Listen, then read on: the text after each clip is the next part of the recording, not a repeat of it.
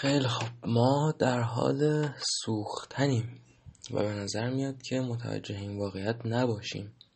تأکید دیرینه و پیوسته من به این مسئله از همینجا میاد که متوجه یک مسئله هستم که به نظرم آشکاره و به نظرم آشکاره داره بهش بیتوجهی میشه. و اون مسئله اساسا اینه که ما داریم میسوزیم. ما مثل شمعیم مثل هر چیز دیگه هستیم که فانیه و داره عمر خودش رو می‌کنه و مستقیم داره هر لحظه به سمت تموم شدن میره. و حتی عمر ما بازه طول عمر ما هم مثل شم کوتاهه. به نظر ممکنه حرف کلیشه ای بیاد ولی دقیقا به طور ثابت شدنی درسته این سخن. اگه می‌خوای ببینید که چرا درسته و به چه ترتیب درسته باید اول فکر کنیم که خب ما وقتی میگیم شمع عمر کوتاهی داره داریم از چی صحبت می‌کنیم؟ داریم چه روندی رو طی می‌کنیم از نظر ذهنی؟ خب اولا که داریم میگیم طول داریم میگیم طول عمر کوتاهی داره. طول چیه؟ یه اندازه است. اندازه چیه؟ یه چیز نسبیه. یعنی چی این؟ یعنی اینکه خب اصلا کوتاهی چجوری معنا پیدا می‌کنه وقتی که اندازه بی نهایته هر کسی ریاضه خونده باشه می‌دونه که اندازه از هر دو سمت بی نهایت دیگه. شما یه چیزی رو تصور کن. اندازه رو بذار صفر مایه صفر یک. یک صدم. بعد حالا اون صفر قبل از یک رو بعد از ممیز رو تعدادش رو بیشتر کن. تا ابد می‌تونی تعدادش رو بیشتر کنی دیگه. بنابراین همینجور می‌تونه اندازه هر چیز کوچیکتر بشه. چون اساسا گستره عدد بی نهایته بنابراین نه هیچ کوتاهی وجود داره نه هیچ بلندی نه هیچ کوچکی وجود داره نه هیچ بزرگی. عدد یک صدام می‌تونه عدد فوق العاده بزرگی باشه. پس داریم چی میگیم وقتی میگیم عمرش هم کوتاه داریم چیکار می‌کنیم؟ داریم نسبت می‌گیریم. داریم نسبت به چی می‌گیریم؟ عمرش هم رو نسبت به روزگار خودمون داریم می‌گیریم دیگه نه؟ داریم نسبت به 24 ساعت و عمر انسان و اینجور چیزها این چیزهایی که روزمره باشون سر و کار داریم در نظرش می‌گیریم. حالا وقتی از عمر خودمون حرف می‌زنیم هم باید به نسبت بازه ای این عمر رو بسنجیم که نسبتش به عمر ما مثل نسبت عمر ما به عمر شمعه اساسا. و پیشنهاد من اینه که شما اصلا چه شم رو چه مورچه رو چه خودت رو چه فیل رو چه کیر خر رو به کل بسنج. سعی کن کل رو تصور کنی و اون وقت بسنج هر چیزی رو. و ببین که چقدر دیوانه بار همین چیز چقدر دیوانه بار هستی. چون وقت می‌بینی که با توجه به اینکه بیشمار سال قبل از ما وجود داشته هستی تا بیگ بنگ و بیشمار سال بعد از ما هم وجود خواهد داشت تا هر لحظه شبیه بیگ بنگی که به حال جهان هستی قرار منحدم بشه توی خودش. وقتی که این رو ببینی بنابراین درک می‌کنی که عمر خودت برابر صفره چون اساسا هر کسری بنویسی مخرجش بی نهایت باشه صورتش هر چیزی که باشه اون کس مساوی با صفره. و مخرج بی نهایته چون که مخرج کل زمانه و صورت تویی اگر هزار سالم میزیستی عمرت صفر بود. چه برسه به اینکه شست سال حقیر زندگی می‌کنی. اگر که تازه چیزی نیفته رو کلت و کسی اعدامت نکنه و و و تا آخر. حالا بحث چیه؟ بحث اینه که وقتی که این رو درک کردی که من به حال خواهم مرد به هر حال در مسیر عدمم عدمی مشابه به همون پیش از زادنی که تجربه کردم به این مسئله می‌رسی این مشابه همونه. اینو چجوری بهش می‌رسی؟ با ترک خرافه. و وقتی خرافات مربوط به مرگ رو هم ترک کردی وقتی که فهمیدی که اساسا مرگ به طور قابل اثبات و آشکاری واقعا در طبیعت نگاه کنی آشکاره. برابر با سیاهی مطلقه. وقتی که درک کنی که این فرایند تجربه کردن و درک کردن و زندگی کردن همش برمیگرده به فعالات درون مغز و این مغز دقیقا همون چیزی که قرار پودر بشه و تجزیه بشه و بمیره و بنابراین ممکن نیست دیگه هیچ کدوم از اینها ادامه داشته باشه و اساسا روح محمله پسامرگ محمله و همه اینها خرافه ان وقتی این رو درک کردی در کجا قرار می‌گیری؟ یک مسئله وجود داره مسئله حراس مرگ. که از هزار جهت غیر منطقیه حراس مرگ. ولی کلیتش به این برمیگرده که باز این کلیشه درست دیگه است که آدمیزاد از ناشناخته میترسه. و چون هیچ وقت نیستی رو نمیشه تجربه کرد ازش میترسه. یعنی ما میگیم تو پیش از زادت رو تجربه کردی ولی در حقیقت پیش از زادت رو تجربه نکردی دیگه چون زادن یعنی شروع به تجربه. و اساسا درکی از نیستی نداری. مجموعی درکی که داری از هستیه. وقتی که می‌خوای نیستی رو حدس بزنی وقتی که می‌خوای به نیستی نزدیک بشی در قوه ادراکت مجموعی چیزهایی که درک می‌کنی رو سعی می‌کنی توی یک دایره قرار بدی و متممشون رو تصور کنی بیرون اون دایره فکر کنی و بیرون دایره فکر کردنه ناشناخته رو گمون کردنه همون چیزی که حراس رو به وجود میاره. در حالی که خب این روشنه که در اصل حراسی وجود نخواهد داشت هرگز. چرا که بی تجربگی شامل تجربه ترس هم میشه. اما در گستره زندگیت شما می‌تونید تجربه حراس مرگ داشته باشی که این از چشم انتظاری نیستی میاد نه از نیستی. و این احمقانه است چون که تو که هستید موظفی بنابر قانون منطق که تا می‌تونی احساس خوب داشته باشی احساس روشن داشته باشی. چون هیچ چیز منطقی نیست جز اینکه هستی به لذت بگذره به خوبی بگذره دیگه. بنابراین با چشم انتظاری چیزی که نیست در هستی هستی رو تحق کردن یک خطای منطقی و یک گناه در حق خوده. و خیلی و خیلی چیزهای دیگه هم داره. خیلی برهانهای دیگه هم هست جلوی مرگ. محکم ترینشون اساسا اینه که الان تقریبا گفتم که برمیگرده به چیز برمیگرده به یک فیلسوف یونانی به نام چیز. حالا اسمش یادم نمیاد احتمالا الان ولی یه باقی داشت و توی باغش همین مسائلش رو بیان می‌کرد و مثل یه جور دارو میپنداشت. و هواداراش هم میپنداشتن فلسفه هاش رو دک دک چی بود اسم طرف؟ اپیکور. که اساسا مرگ جزء زندگی نیست. بنابراین من اصلا مرگ قرار نیست تجربه کنم. من قرار نیست بمیرم به واقعیه باشه چون من یک موجود هستم. وقتی میگم من دارم از این هستی حرف می‌زنم. هستی به نیستی دچار نمیشه. هستی هست و سپس نیستی. و حتی نمیشه گفت نیستی هست. نیستی نیست دقیقا. و به همین واسطه میگیم که نیستی رو نمیشه تجربه کرد. چون نیستی عملا تجربه نکردنه. بنابراین کونه لقش هر صفتی هر ویژگی هر احساسی همش مال هستیه. اما یک نکته مهمی وجود داره. اینو مسکوب گفته یه جای نوشته یه جا. شاهرخ مسکوب. که همونقدر که غیر منطقی حراس از مرگ منطقی آگاهی از مرگ و به یاد داشتن مرگ و در واقع خرافی نبودن درباره مرگ و واقع بودن نسبت به اینکه من نه تنها به یقین قراره که روزی بمیرم بلکه هر لحظه ممکنه که بمیرم. بنابر قاعده منطق من که نمی‌دونم هر لحظه ممکنه اتفاقی بیفته و تموم بشه قضیه. چرا این مهمه؟ چون آشکارا به من یادآور می‌کنه و به من نشون میده که باید به چه ترتیب امروزم رو و این دمم رو زندگی کنم. حالا به چه ترتیب باید این دمم رو زندگی کنم؟ این دیگه برمیگرده به منطق خود بشر. ولی منطق خود بشر به یقین جوابش این نیستش که این عمر محدود دو لحظه ای رو میون دو تا عدم بی نهایت صرف کنده این کارهایی که ما داریم صرف می‌کنیم وقت رو بهشون.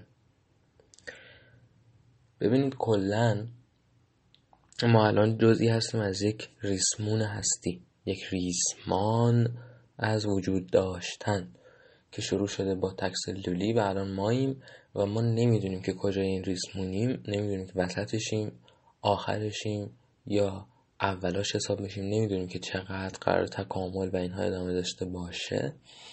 و ما حتی نمی‌دونیم که چند تا ریسمون قبل از ما وجود داشته و چند تا ریسمون بعد از ما وجود خواهد داشت. هرچند که می‌دونیم به یقین ریسمون های دیگه وجود دارن با توجه به بی انتها بودن فضا و بی اندازه بودن زمان می‌دونیم که خب به یقین یه, یه گور دیگری در این فضای بی انتها هم به وجود اومده یا زندگی و یک سیر زندگی و یک ریسمون. و نمی‌دونیم که اون ریسمون به کجا رسیده به چه موجودی رسیده آیا اون موجود جلو بوده از ما عقب بوده از ما هزار درجه بزرگتر بوده از ما. نمی‌دونیم. و حتی نمی‌دونیم که ریسمون ما کجای گستره ریسمون ها قرار داره. این اندیشه قشنگی که یکی از بچه ها توی چتی سگی گفتش که ما ممکنه مثلا جز ده تا ریسمون آخر باشیم. ممکنه از نظر بازه کلی زمان از بیگ بنگ تا اون یارو آخره ما الان خیلی نزدیک باشیم به آخر زمان واقعی. مثلا ممکنه ما آخر ریسمون هستی باشیم. ممکنه که اولین ریسمونه اولین ریسمون که نیستیم احتمالا. ولی جزء مثلا اولی ها باشیم. ده تای اول باشیم. این ها اهمیتش چیه؟ من نمی‌خوام. اتفاقا من بدم میاد از این اندیشه هایی که انسان رو کوچیک می‌کنن و میگن که او یه چیز خیلی خیلی بزرگی وجود داره که باید رفت پیش و فلان اینها. نه دقیقا چیزی که وجود داره همین چیز حقیر روزمره جلوی ماست. چرا؟ چرا نباید چیز بزرگتر اندیشید؟ چون که چیز بزرگتر رو نمیشه دریافت. این سخن کلیشه ای که همواره میگن و دیگه اصلا بهش فکر نمیشه با اینکه عمیقا درسته اینه که هستی ناشناخته است کیهان ناشناخته است. فضا ناشناخته است. ناشناخته می‌دونید یعنی چی دیگه؟ یعنی که اساسا ما نمی‌دونیم چه خبره و نخواهیم هم دونست. شاید حالا هزار سال دیگه همینجور تکامل کنیم همینجور سگی تکنولوژی اختراع کنیم بتونیم یک ذره بیشتر چیزی بفهمیم. ولی من و شما که دیگه قطعا نخواهیم فهمید تا لحظه ای که یه 20 سال بعد تهش بریم به سیاهی مطلق. و دیگه هیچ وقت نباشیم.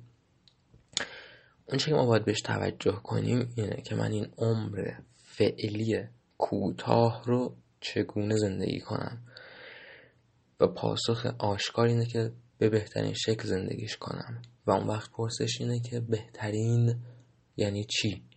بهترین حالت تفضیلی خوبه دیگه. خوب یعنی چی؟ خوب و بد من چیست؟ من خوب و بد رو چگونه مشخص می‌کنم؟ پاسخ آشکار اینه که من خوب و بد رو با عقل خودم مشخص می‌کنم با مغزی که تمام تجهیزات من رو شامل میشه. برای مشخص کردن هر چیزی. و منطق من به هم میگه که خیلی خوب احساس خوب خوب است احساس بد بد است. اما این مسئله هستش که احساس بد دخیله در به وجود آوردن احساس خوب. یعنی که اساسا نمیشه همواره احساس خوب داشت. اساسا نیازی به اینکه آدم گاهی احساس خوب داشته باشه و گاهی احساس بد. بنابراین از نظر منطقی اوتوپیا بهترین حالت زندگی همواره احساس خوب داشتن نیست چون چنین چیزی ممکن نیست. اوتوپیا داشتن بیشترین میزان ممکن از احساس خوبه که این یک فرمولی داره دیگه یک حالتی هست که تو توش یک مقدار مشخصی هر کس هم فرق داره این فرمول براش چون مغز هر کس تحت پیرامون هر کس فرق داره و متفاوت شکل گرفته. طبق این فرمول شما یه میزان مشخصی اگر که احساس بد داشته باشی و توی یک مجموعه مشخصی از پیرامون ها اگر باشی یعنی فکر کنید تک تک لحظه های زندگیت رو نشستن نقطه گذاری کردن مشخص کردن. اگه امروز برای نهار خوردن این قاشق رو برداری نه اون قاشق. و و و و یعنی تا انقدر جزئی و دقیق در نهایت بهترین زندگی رو خواهی داشت. یعنی که بیشترین احساسات مثبت رو در طول زندگیت خواهی داشت. و خب واضحه که نمیشه به این توجهی کرد باز چون کوشر رو ما نمی‌دونیم. ما نمی‌تونیم مشخص کنیم این فرمول رو. چون این فرمول رندومه. من ممکنه الان اگه به جای این قاشق اون قاشق رو بردارم غذا بخورم زندگیم به طور کلی مثلا ده تا لحظه خوبه بیشتر داشته باشه. باز اینم به من مربوط نمیشه. پس من چی کار می‌تونم بکنم برای بهتر زندگی کردن؟ من تنها یک کار می‌تونم بکنم و اون کار اینه که عقل خودم رو ارتقا بدم و هر آن با عقل خودم زندگیمو جلو ببرم با عقل خودم دم رو دریابم و در دم اون کار رو بکنم که عقل خودم بهم میگه. مفهوم زمان یک مفهوم مندرآوردیه چرا که بشر می‌خواسته فکر کنه به اونچه که پیشتر اتفاق افتاده به اونچه که پستر اتفاق خواهد افتاده یا نه و این اینجوری زمان تو ذهن شکل گرفته دیگه. خب یه چیزی هست که یه پیشی داره و یه پسی. در حالی که پیش و پس وجود خارجی نداره دیگه. هر لحظه ممکنه که با یه بشکن همه چیز سیاه بشه. و هر لحظه پیش هم که دیگه روشن که وجود خارجی نداره. همه چیز تغییر کرده نسبت به یک لحظه پیش. بنابراین این واقعیت منه. برخلاف اونچه که ممکنه خیلی دوست داشته باشم فکر کنم که من یک موجودی هم که از یک گذشته ای برخواسته و به یک آینده فکر می‌کنه و برنامه میریزه واسش و قراره که یک نقشی بزرگ رو بچینه و بر اساسش پیش بره تا آخر و بعد به یک پایون بزرگی برسه اینا همه خیال واقعیت اینه که من مثل مگس دارم. پرواز می‌کنم تو هوا هر لحظه سری سری سری تصاویر از جلوی چشم رد میشن. و بعد بعد یک مدت قراره که دیگه هیچی نبینم. اصلا چگونه باید کار کرد؟ یک چیز دیگه هم بگم. از روانشناختی ما می‌دونیم که رسیدن به چیزها خوشحالی نمیاره. این یک اصل روانشناختیه که هر روانشناس زبده اینو به شما میگه. که به دست آوردن بعد از یک مدت کوتاهی دوپامینش و کلا لذت ناشی ازش میخوابه. بنابراین هدف از زندگی به دست آوردن اون چیزهایی که خوب پنداشته میشن نیست. یه حرفی می‌زنن که حرف قشنگه ولی دقیق تر باید بیان بشه. میگن که هدف تلاش برای رسیدن بهشه. این یکم مشکل داره این حرف چون که خب یعنی چی که هدف تلاش برای رسیدن به یک چیزیه ولی رسیدن به خود اون چیز خوب نیست. در واقع هدف تلاشه نه هیچ چیز دیگه. هدف کار کردنه. یعنی که من باید به جای چیزهای خوب کارهای خوب تعریف کنم برای خودم. چون که زندگی کردن اساسا یک کاره نه یک مقصد. بنابراین در طی زندگی کردن خوب من به بسیاری از چیزها خواهم رسید و بسیاری از چیزها رو از دست خواهم داد اما همواره دارم خوب زندگی می‌کنم. من غرق شدم در یک فعل خوب. بنابراین حفاظت میشم توسط زندگی خوبی که دارم می‌کنم از هر زائده ای که ممکنه تجربه کنم و از هر فروکشی که ممکنه تجربه کنم. حالا بعد از خواهم بپرسم که من چجوری می‌تونم خوب زندگی کنم چجوری می‌تونم خوب کار کنم. این باز برمیگرده به خود من که من کیم من چجوری دنیا رو می‌بینم؟ ممکنه من کسی باشم که زندگی رو تنها در خودش دیده و اخلاقش چنون شکل گرفته زیر پیرامونش که به دیگرون فکر نمی‌کنه. که براش مهم اینه که این مدت کوتاه محدود یگانه که داره رو به بهترین شکل ممکن بگذرونه. ممکن هم هست که من خوشحالیم رو در گروی خوشحالی دیگرون ببینم و چاره نداشته باشم جز اینکه برای دیگرون کار کنم. اول در تمایز این دو حالت این نکته رو من باید بگم که با وجود اینکه هر دو این حالت ها کاملا رو به راهن و اساسا همه چیز رو به راهه مگر اینکه تو مایل باشی به صدمه زدن به دیگرون که در اون صورت هم باز رو به راه چون دیگرون می‌گیرن خارتون میگان زندونت می‌کنن و اینها و اساسا برای همین در سیر تکاملی ما قانون و غیره رو داریم. ولی کن وقتی که داریم منطق بافی می‌کنیم برای اینکه برسیم به شکلهای یوتوپیک شکلهای آرمانی از چیزهای مختلف اون وقت می‌تونیم بگیم که زندگی آرمانی زندگی دومیه که بهش اشاره کردم. یعنی زندگی که درش خوشی تو در گروه خوشی دیگرونه. چرا؟ چون باز میگم این دیگه برمیگرده به بنیان بنیان بنیان ذهنی که در هر فرد شکل گرفته و تقصیر خودش هم نیست. چنون که هیچ چیز تقصیر هیچ کس نیست. چرا که همه زیر جبر و پیرامون شکل گرفتن. چنون که هستن. که آیا من در نهادم؟ این رو منطقی می‌بینم که همه حق زندگی دارن همه بهتر است که تعداد هرچه بیشتری از آدم ها احساس بهتری داشته باشن. یا اینکه خب قضیه رو تنها در خودم می‌بینم. واقعیت اینه که به طور متناقض نمایی من شخصا ایدئالیستم. ایدئالیست یعنی کسی که اعتقاد داره که تمام جهان انتظاییه یعنی اینکه اعتقاد داره که هیچ چیز وجود خارجی نداره و همه چیز وجود انتظایی داره. همه چیز ایده است. یعنی این میز چنون وجود داره که من درکش می‌کنم و برای من و تو متفاوت وجود داره این میز. و هر چیزی می‌تونه وجود داشته باشه اگر که من بپندارمش موجود. و این متناقض نماست که من ایدئالیستم یعنی که تمام جهان رو در ذهن خودم می‌بینم و حتی از وجود داشتن واقعی آدم دیگر هم مطمئن نیستم چون غیر منطقی اگر استنباط کنم که صد درصد آدم دیگه وجود داره چون که من دارم و به قول دکارت اتوماتا نیستن این آدم های دیگری که من می‌بینم. اتوماتا یعنی اصاب بازی کوکی عملا. آدم کوکی. غیر منطقیه دیگه. اگر که بنابر چی می‌خوام نتیجه بگیرم که قطعا چنین نیست و متناقض نماست که من این باور رو دارم و در این حال من کسی هم که می‌خواد در پرتای خوشی همگانی به خوشی برسه.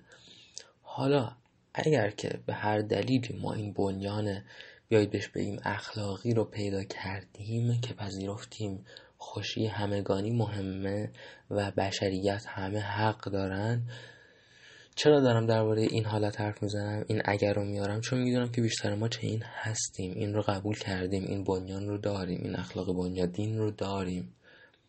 اگر که داریم حالا باید بپذیریم که چون از یک طرف دیگه هم پذیرفته بودیم که بهترین زندگی برای من زندگی است که توش بیشترین میزان کار خوب رو انجام بدم و احساس خوب رو داشته باشم در طیش باید بپذیریم که ترکیب این دوتا اصل با هم چنین نتیجه میده که بهترین زندگی ممکن برای هر بشر عمری است که در طیش بیشترین احساس مثبت ممکنی رو که می‌تونه برای بیشترین تعداد بشری که می‌تونه با توجه به دریافت خودش از چگونگی انجام دادن این فعل در پرتوی منطق خودش جمله‌مو گم کردم طبیعتا وقتی پنج خط جمله میگه همین میشه انجام بده. انشاءالله که همینجوری جمله درست تموم شد. و اینجا دیگه جواب میده دیگه. چون من قبلا پذیرفتم که در حالت آرمانی من تلاش می‌کنم خودم رو آدمی کنم که خوشیش در گروه خوشی دیگرونه. بنابراین اگر که در طی عمرم به بیشترین دیگرون بیشترین کمک رو بکنم به خودم هم بیشترین خوشی و رضایت رو دادم در نهایت. بگذاریم که وقتی که من به این بنیان اخلاقی رسیدم دیگه برام مهم نیست حتی اگر که رنج مطلق بکشم. اگر در مسیر خدمت به دیگرون باشه. چون که من پذیرفتم با اینکه منطقی نبود که دیگرون مثل منن که دیگرون مثل من زندن و دارن زندگی می‌کنن و هستی دارن.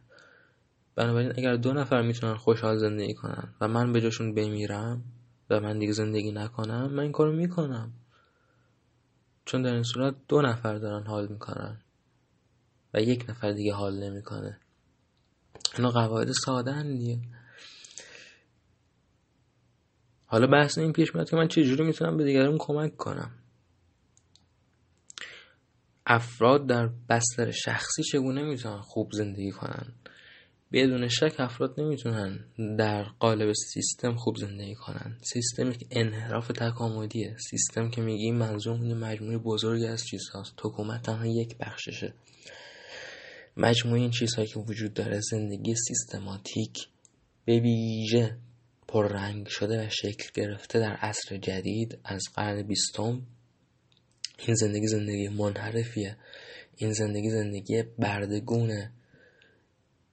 افراد نمی‌تونن در بستر سیستم آموزشی در بستر هشت صبح تا سه بعد از ظهر مدرسه در بستر نه صبح تا هفت شب کار خوشحال باشن زندگی کنن. نمی‌تونن ممکن نیست. حالا چون حرف از جبر زدیم گفتیم چیزهای بد هم می‌تونن چیزهای خوب حاصل کنن. همین چیزهای بد همین زندگی توی این عصر همین مدرسه و کار شاید خیلی نقش حیاتی بازی کرده تو فهموندن ارزش آزادی به ما. اما نمیشه به این خاطر دراز مدت تبریک گفت خود و بوسید خود رو. چون که خب که چی که من ارزش آزادی رو می‌دونم و می‌دونم که در بندم. خب که چی؟ خب که چی؟ خب که چی؟ من می‌خوام که آزاد باشم الان. می‌خوام که الان که فهمیدم که این زندگی زندگی خوبی نیست زندگی بهتری کنم. و سیستم همونطور که گفتم خیلی اجزای مختلفی داره. سیستم فقط حکومت نیست فقط آموزش نیست. سیستم همینه که من در روز چه تعداد ساعت رو میگذرونم به شبکه اجتماعی در روز چه تعداد ساعت رو میگذرونم به هیچ به هیچ به مطلقا هیچ کاری کردن. و چقدر باید دریافت من از عمر من حقیر باشه که این تعداد ساعت از عمر محدود کوتاه رو صرف کنم به هیچ. همونطور که گفتم هدف من نیست که یک شکل بزرگ بسازم. از هستی بگم که هدف تو اینه که بری و به سیمرغ برسی. و اگه به سیمرغ نرسی ریدی تو زندگی کردن. چون که هدف تو اینه که صرفا بری صرفا راه بری. و همین که راه بری به سمت یک سیمرغ مفروزی هدف توه. متوجهید یعنی که زندگی دیستوپی آشغال بیارزش ما اینه که هیچ کاری توش نمی کنیم. زندگی آرمانی شگفتانگیز نهایت ارضا کننده ما هم یک زندگی مطلقا پوچه که فقط داریم تو دم زندگی می‌کنیم. و تفاوت خیلی به قول انگلیس زبون مارجینال مرزیه. ولی گذاشتن از این مرز بسیار بسیار سخته. باز چون که مسئله همینه در هزار پیش و خم هر ماجرایی که می‌خوای بگی برمیگرده به هر فرد و باورهای همون فرد که زندگی آرمانیش چیه چگونه آرمانی می‌خواد سیستم رو بشکنه اما شکی نیست در که باید سیستم رو بشکنه. یک نفر می‌زنه به راه تنها و به هیچ چیز دیگه فکر نمی‌کنه و این منطقیه. و این دیگه تموم می‌کنه. این زندگی بینقص رو میبنده برای این فرد. اگر می‌خواید یک زندگی فرض کنید جلوی زندگی سیستماتیک زندگی در راهه. یعنی که اساسا بشر ساخته شده برای اینکه در راه باشه برای اینکه پیوسته جای خودش رو عوض کنه. برای اینکه پیوسته تجربه کنه همه چیز رو. هرچند که این بسیار سخت شده به خاطر مجموعی از انحراف ها پول صاحب غذا یه نفر دیگه است. شما اگه می‌خوای غذا بخوری نمیری باید بری اون صاحب غذا رو راضی کنی بهت غذا بده. یعنی انقدر خنده داره چه این انحراف تکاملی که باید سر به زمین کوفت. که دیگه شما اجازه نداری اون چیزی که رو زمین رو برداری بخوری. باید یک نفر اینو بهت بده. و تو باید برش کاری کنی که اینو بهت بده. آه. یکم سخته. ولی به حال باید این کارو کرد. وقتی که این کارو کردی تو زندگی خود رو در آوردی اما ممکنه که این بنیادهای بنیانهای اخلاقی رو هم داشته باشیم این بنیان که خب من می‌خوام دیگرون هم خودشون نجات بدن دیگرون هم بشنن سیستم رو دیگرون هم زندگی بهتری داشته باشن. و اون وقت باز هزار تا کار می‌تونی بکنی. یکی از منطقی ترین و معقول ترین کاری که می‌تونی بکنی اینه که هنر بسازی. یک نمونهش این بابا کرواک بود که رفت بسیار سفر کرد در طی عمرش و کتاب نوشت درباره سفرهاش و این چنین. معلوم نیست چه تعداد بیشماری آدم دیگر رو هم تحت تاثیر قرار داد و به زندگیشون همون لذت فوقالعاده ای رو بخشید که زندگی خودش بخشیده بود. این سخن خیلی مهمه. چرا که کراک با اینکه تو پنجاه سالگی مرد تو چهل پنجاه سالگی مرد ولی زندگی آرمانی رو داشت و دریافت. یکی از اساسا مثبت ترین چیزها حال خوب کن ترین چیزها افسودن دانش خوده. چون گفتم که تمام چیزی که ما داریم آشکار مغز خودمونه. بنابراین هرچی مغز بهتر باشه ما بهتریم زندگیمون بهتره. این که میگن آدم هرچی بیشتر می‌فهمه غمگین تر میشه یه مسئله مسئله پیچیده ایه در واقع اینجوری نیست. آدم خردمند در واقع به سمت شکست دادن غم داره حرکت می‌کنه. اگر که واقعا خردمند باشه. مسئله اینه که سیاهی بیشتری می‌بینه غم بیشتری می‌کشه. ولی اگر که خردش فائق بیاد و چیره بشه اون وقت به لذت بزرگتری هم می‌رسه. یعنی شما نخونده و ندیده و نفهمیده خب طبیعتا چون بسیاری از سیاهی ها رو ندیدی اونها رو هیچ وقت تجربه نمی کنی ولی چه نیست که یک آدم خوشحال باشی. در گوشه گوشه زندگی روزمرت یک آدم خالی و بیارزش و احمق و کوچکی و خوشحالیهات هم کوچکن. خوشحالیت اون وقت میشه اون اندک دوپامین مسخره که تو ذهنت منتشر میشه وقتی که بوی خوش یه غذایی که اون روز داری درست می‌کنی رو می‌کشی تو. حرف این نیست که اون بوی خوب نیست بوی یکی از بهترین چیزهای عالمه. چون میگم که زندگی در دم و در لحظه بهترین نوع زندگیه و غذا یک لذت خالص درخشانه. اما مسئله کسی است که داره در یک زندگی حقیر در یک بستر حقیر پناه می‌بره به چیزهای کوچیکی که نمی‌تونن ارزاش کنن در دراز مدت. دقیقا مدام داره اون فروکش دوپامین رو تجربه می‌کنه و اگر بتونه خودش رو به اندازه مشخصی احمق کنه دیگه حتی دچار اون چی که بهش میگن existential crisis هم نمیشه. دیگه حتی حالت نمیشه که fuck من دارم چیکار می‌کنم؟ من کیم؟ من قراره 20 سال بعد برا همیشه بمیرم؟ الان این, چی، این, چی، این چیه؟ این چه زندگی که من دارم می‌کنم؟ یعنی چی؟ کار کن در بیار. غذا بخر بمیر. دیگه دچار این پرسش هم نمیشه. با موفقیت خودش رو خر می‌کنه و okay. ولی کوچیک موند. نه تنها در کمک کردن به دیگرون غنی کردن زندگی بشر و اون کارهای خفن بلکه در ساختن خودش کوچیک موند. و لذت کمتری رو تجربه کرد. باز میگم لذت واژه درستی نیست چون لذت و تلخی گره خوردن به هم زندگی کمتری رو تجربه کرد. هدف از زندگی اینه که ما بیشترین زندگی ممکن رو تجربه کنیم در مدتی که داریم و مدتی که داریم متوجه به اینکه زمان خیالیه در گذشته و در آینده برابر با صفر برابر با اپسیلون لحظه است. کوتاهترین لحظه. همین که بهش میگیم حال و داره هر لحظه میسوزه و میره. هدف زندگی اینه که من در حال بیشترین زندگی رو بکنم و در پیکر بیشترین زندگی که دارم هر آن و هر دم و هر حال می‌کنم در پیکر همین زندگی. یعنی این زندگی چنان باشه. در پیکر این زندگی دیگرون رو هم به سمتی ببرم که نزدیکتر بشن به چنین چیزی. همونطور که گفتم که خوشحالی من در پرتو خوشحالی دیگران باشه. باز اونجا یه حرف ناکامل تری داده بودم. حرف کامل ترش اینه که زندگی من در گروه زندگی دیگران باشه. شما آدم قاتل وقتی که داری مشکل آدم قاتل اساسا چیه؟ اینه که زندگیش در گروه نیستی دیگرونه. این برای اینکه این لذت ببری یکی دیگه باید بمیره. و حالت آرمانی یه آدمیه که زندگیش در گروه زندگی دیگرون باشه. یعنی هرچه این آدم زنده تر باشه و کامل تر باشه به طور کلی بشریت هم به چه سمتی بره. و همباره چنین هست.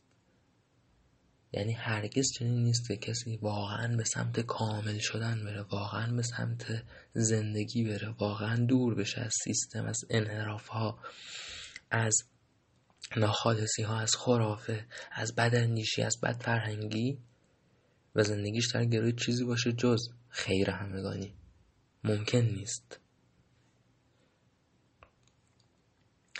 پس من می‌خوام عقل خودم رو افزایش بدم برای اینکه آدم کاملتری باشم و بیشتر زندگی کنم. می‌دونید که این سالها خیلی ها اومدن.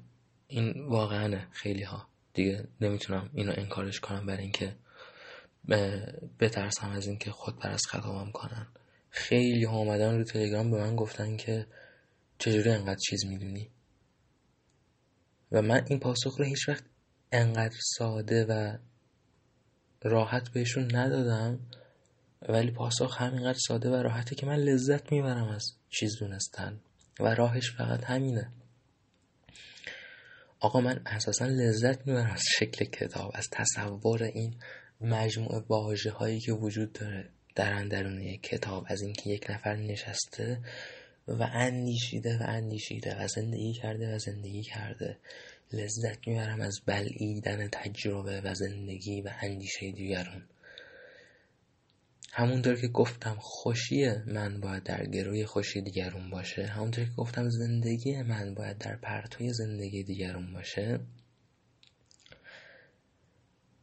لذت من و هیجانی که من می‌گیرم باید در پرتوی رسیدن من به دانش باشه در پرتوی رسیدن من به چیز والاتر باشه.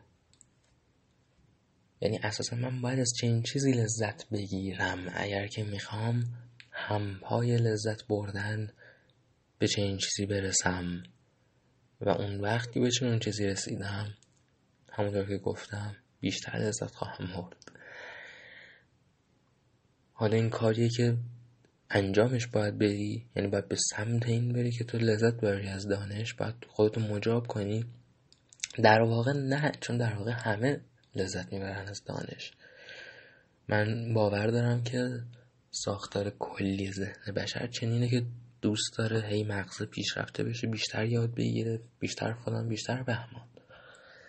اما مسئله اینه که بشر به شدت زیر پیرامون خودش شکل می‌گیره بشر به شدت تحت تاثیره و به کار سخت میشه. وقتی که این تاثیر دیگه فقط تاثیر 20 سالی نیست که خودت زیستی بلکه تاثیر پنجاه سال اخیره بلکه تاثیر صد سال بلکه تاثیر هزار سال بلکه تاثیر بیشمار سال. یعنی که از ابتدا مشکل وجود داشته در شیوه زندگی کردن. سختتره در این صورت کار. چرا که اون وقت فرهنگ مشکل پیدا کرده. و شکستنش خیلی دشوارتره. ولی چون شکستیش خودت رو آزاد خواهی دید. الان زیر قرنهای اخیر ما شدیم موجوداتی که پناه میجوین به مردگی در آن زندگی به اصطلاح به هدر دادن زندگی به واقعی ترین نمود ممکن هدر دادن زندگی به هیچ کاری نکردن لذت نبردن. هیچ کاری نکردن برای هیچ کس. ما آدم هایی شدیم که پناه می جوییم به کاسه گاو زدن زندگی.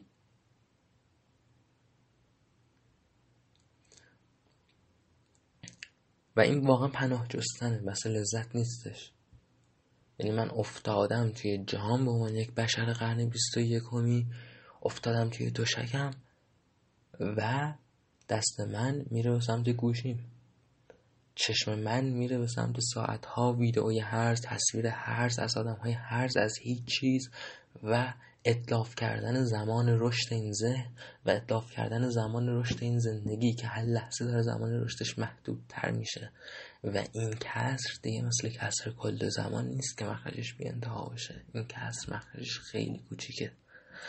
هر لحظه که داره میگذره یه بخش بزرگی از کل این کسر که هست زندگی هر فرد. و من چنین بشری شدم در قرن بیست یکم. من بشری شدم که سخته براش کتاب خوندن. من بشری شدم که سخته براش چیز یاد گرفتن. که اون وقت رو نمی‌تونه بذاره. اضطراب کار سود بند کردن داره. و خب چنینه واقعا. کار سودمند رو انجام دادن برای ما که چنین شکل گرفتیم سخت استراب آوره تن دادن بهش. در مقابل کاری انجام ندادن یک پناهگاهه چون هیچ فشاری نداره. یک چیز بیوزنیه که میچرخه دور سر بدونه که هیچ فشاری بیاره روش. و خب مسئله این مشکل بدبختی اینه که سر خالی میمونه. من برای اینکه بشکنم این رو برای اینکه بشکنم روزمرگی خودم رو برای اینکه خودم رو مجاب کنم به اینکه کار مفید کنم باید دچار لحظه وجد بشم.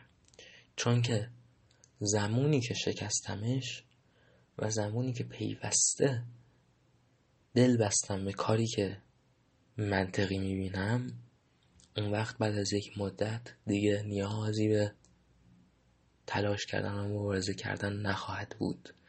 این زندگی جدید و زندگی بهتر تبدیل میشه به فرهنگ زندگی من. ما در حال حاضر فرهنگ زندگی نادرستی داریم. و وقتی که از فرهنگ زندگی درست حرف می‌زنیم کماکان داریم از منطق و خرد هر بشر حرف می‌زنیم که بهش چی میگه درباره زندگی درست.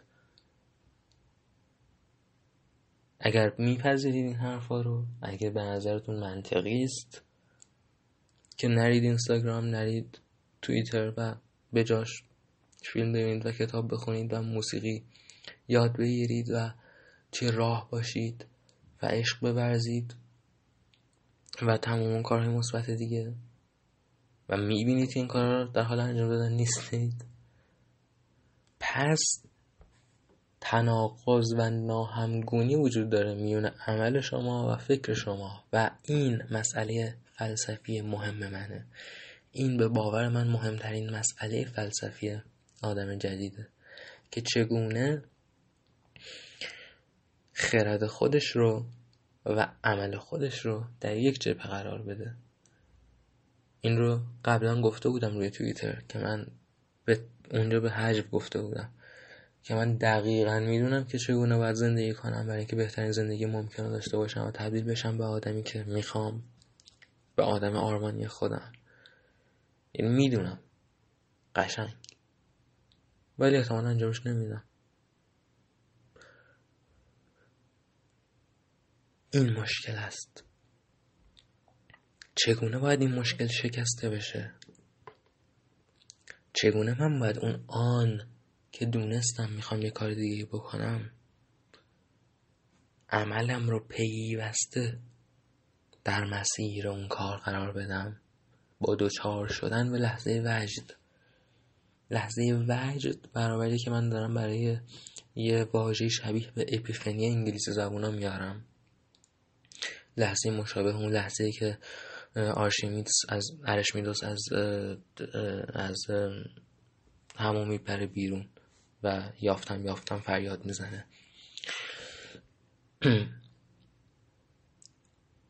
اساسا لحظه وجد یعنی لحظه که شما درش یک مسئله خیلی مهمی رو متوجه میشه به معنی واقعی کلمه. و این همون نمود مثبت حراس مرگه چون حراس مرگ همیشه ناگهانی میاد. پیوسته کسایی که اسیر این بیماری هستن مثل من پیوسته حراسش رو دارن. ولی مثل خیلی مسائل دیگه فیت داره یعنی عود کردن داره. حراس اصلی در قالب چند ثانیه سراغ شما میاد و عمیقترین حراس جهانه تا حد سکته و فریاد بلند کشیدن می‌بره. یعنی شما نمی‌تونی به طور غیر آوایی حراس خودت رو ابراز کنی.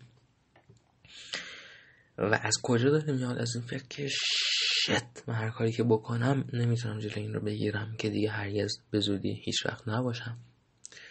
این نمود مثبتش اینه که یک جور لحظه وجده که باعث میشه من همون لحظه بلندشم و دیگه وقت خودم به کسگاف نزنم. که سعی کنم لاغر از این دو روزی که دارم استفاده کنم. این تنها نمود مثبت آگاهی از مرگه که من زندگی هدر نکنم.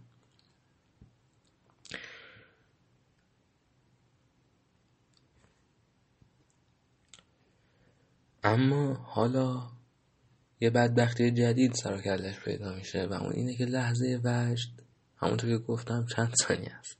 یک لحظه است. و به همین ترتیب همه ما برمیگردیم به روزمرگی خودمون. برمیگردیم به ناهمگونی عمل با خرد. بنابراین باید فکر دیگری کرد. باید که من بتونم چیکار کنم؟ باید بتونم که پیوسته دچار وجد باشم. و این راه درست زندگی کردنه در یک جمله من باید یک راهی پیدا کنم برای اینکه ذهن خودم رو پیوسته متوجه جایگاه خودش در هستی کنم. نباید بذارم که فراموش کنه که کجا قرار داره و داره به چه سمتی میره و چی کار می‌تونه بکنه. برای من چرا این مسئله مهمترین مسئله فلسفیه؟ چون خرد رو میشه بالا برد. خرد همگان رو میشه بالا برد. الان بیشتر بشر خره بیشتر بشر گاوه از نظر فرهنگی و دانش و هوش. یعنی بیشتر بشر کم هوش این آیکیو صد کم هوشه که متوسط آیکیو جهان و تازه احتمالا پایین هم داره میره. ولی خب یه صد دیگری شکل می‌گیره که پایین تره چون صد رو می‌خوان نگه دارن به عنوان متوسط دیگه. بشر گاوه ولی میشه گاو نباشه. من می‌تونم توی یک مثال فرضی یه, یه نسخه بپیچم فرهنگ سازی کنم ببرم به سمت کتاب خوندن بشر رو ببرم به سمت آگاه شدن بشر رو و و و. اما مسئله اصلی اینه که الان بشری که آگاه شده یک آدم مادر به خطای بدبخت غمگین توهی افسرده گوشه خون افتاده است. این بدبختیه. این مسئله خیلی دشوارتریه.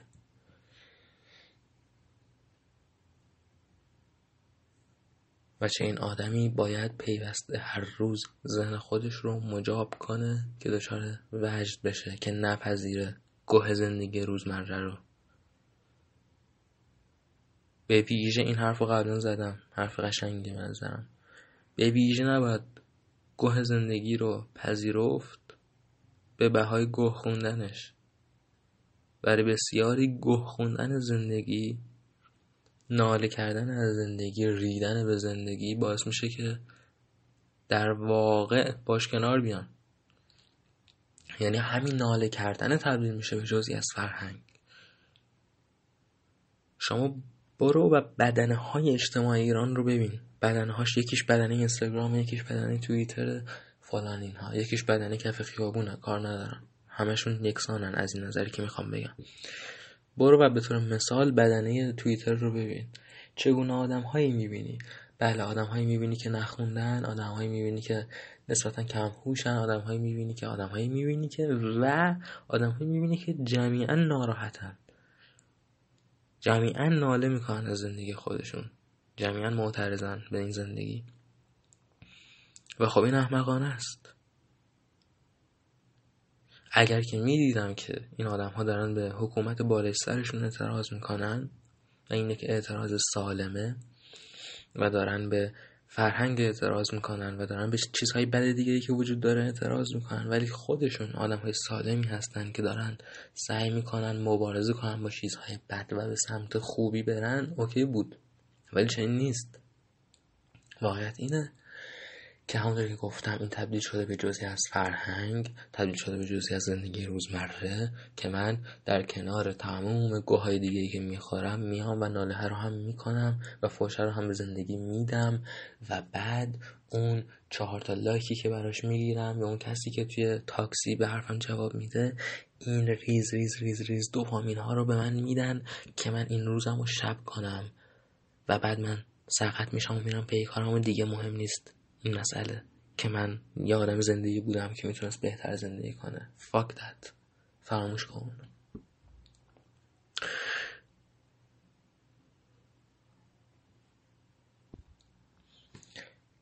هر چندان که چیزهای بد وجود داشته باشه در پیرامون من هر چندان که بد باشه زندگی من به فرض که بچه ای باشم توی افریقا زیر آپارتاید در حال تلف شدن از تشنگی نداشتن آب سالم. باز باید که بدونم بدترین اتفاقی که می‌تونه بیفته برای من اینی که از بین برم. این سرنوشته که بر حال دچارش خواهم شد. هیچ شردی وجود نداره چندان عمیق. در این جهان هیچ شری وجود نداره چندان عمیق. چون که مگه چیه شر مگه چیه شکنجه؟ مگه چه کاری می‌تونه وجود داشته باشه بالاتر از گرفتن جون یک آدم؟ تمام این آدم زندگی نکرد. این آدم تو افریقا به دنیا آمد زندگی نکرد. این آدم و حکومت کشتش زندگی نکرد.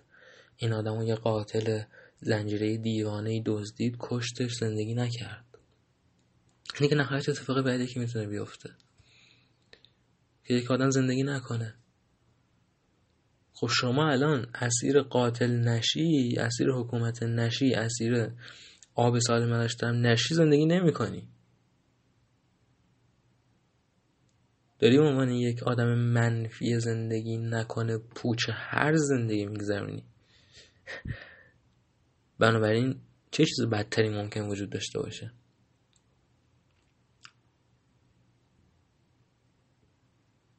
مگه غیر از اینه؟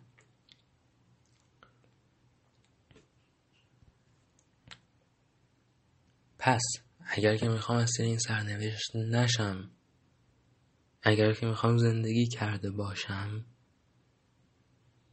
منطق من به من میگه که بدترین اتفاق ممکن همونه. بنابراین حتی اگر که اون بچه باشم توی آفریقا تلاش خودم می‌کنم که زندگی کنم.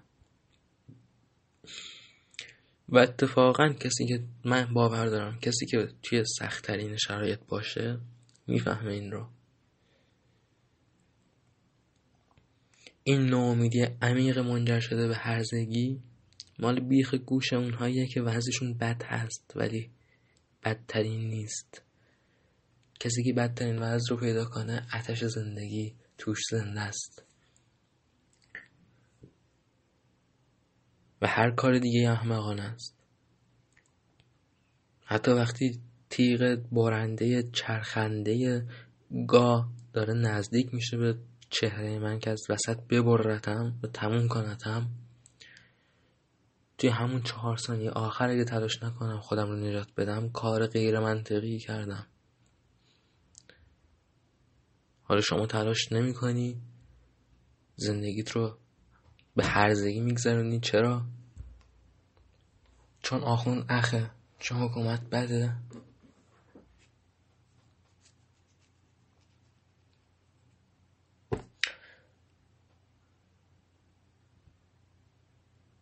منطق در هیچ چیز نیست. مگر مبارزه کردن. منطق در هیچ چیز نیست. مگر تلاش برای زنده موندن زیر شرایطی که استعداد کشتن آدمی زاد داره منطق در هیچ چیز نیست. مگر تلاش برای زندگی کردن. که یک مبارزه است و یک مبارزه پیوسته است و ملزم به وجد پیوسته است. بسیاری از اوقات وقتی که احساس بدی منو می‌گیره شخصا سریع متوجه میشم که من دارم این احساس رو بوت می‌سازم ازش.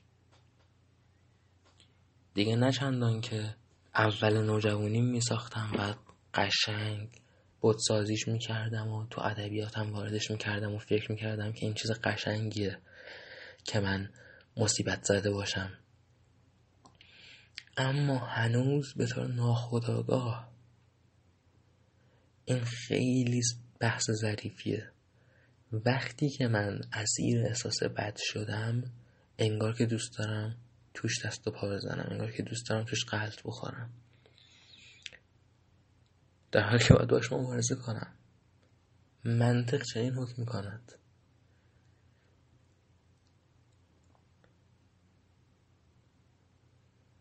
من باید پیوسته پس به یاد خودم بیارم.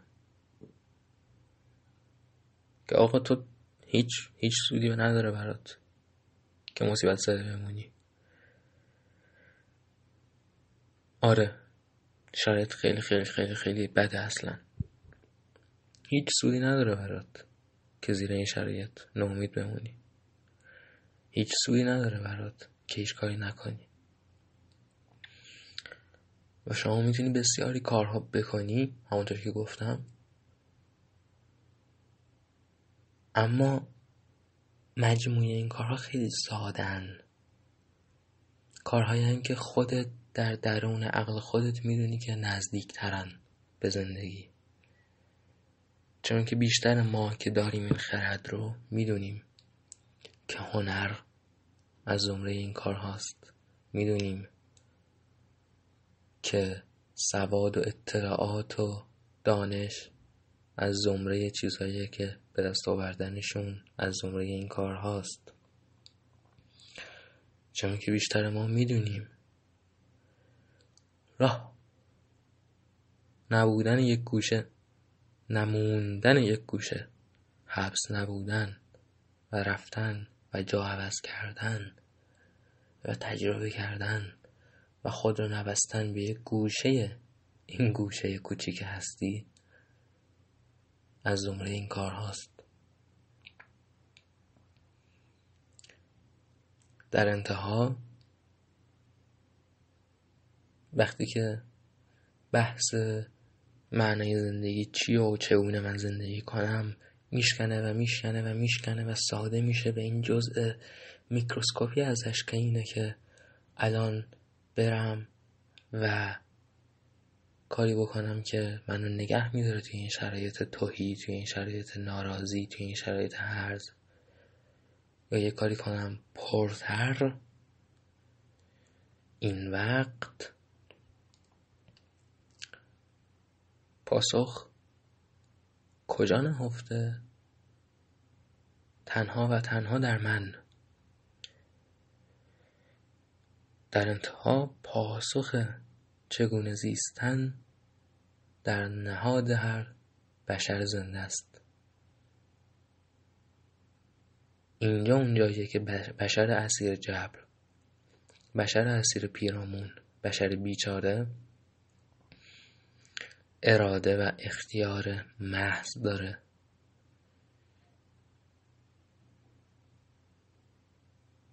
جایی که نگاه می‌کنه به اطرافش و تصمیم می‌گیره که بمونم یا بشکنم. بپذیرم یا سعی کنم پسش بزنم. و بی تفاوت بمونم یا دچار وجد بشم همین. آزاد باشید تا اپیزود بعد.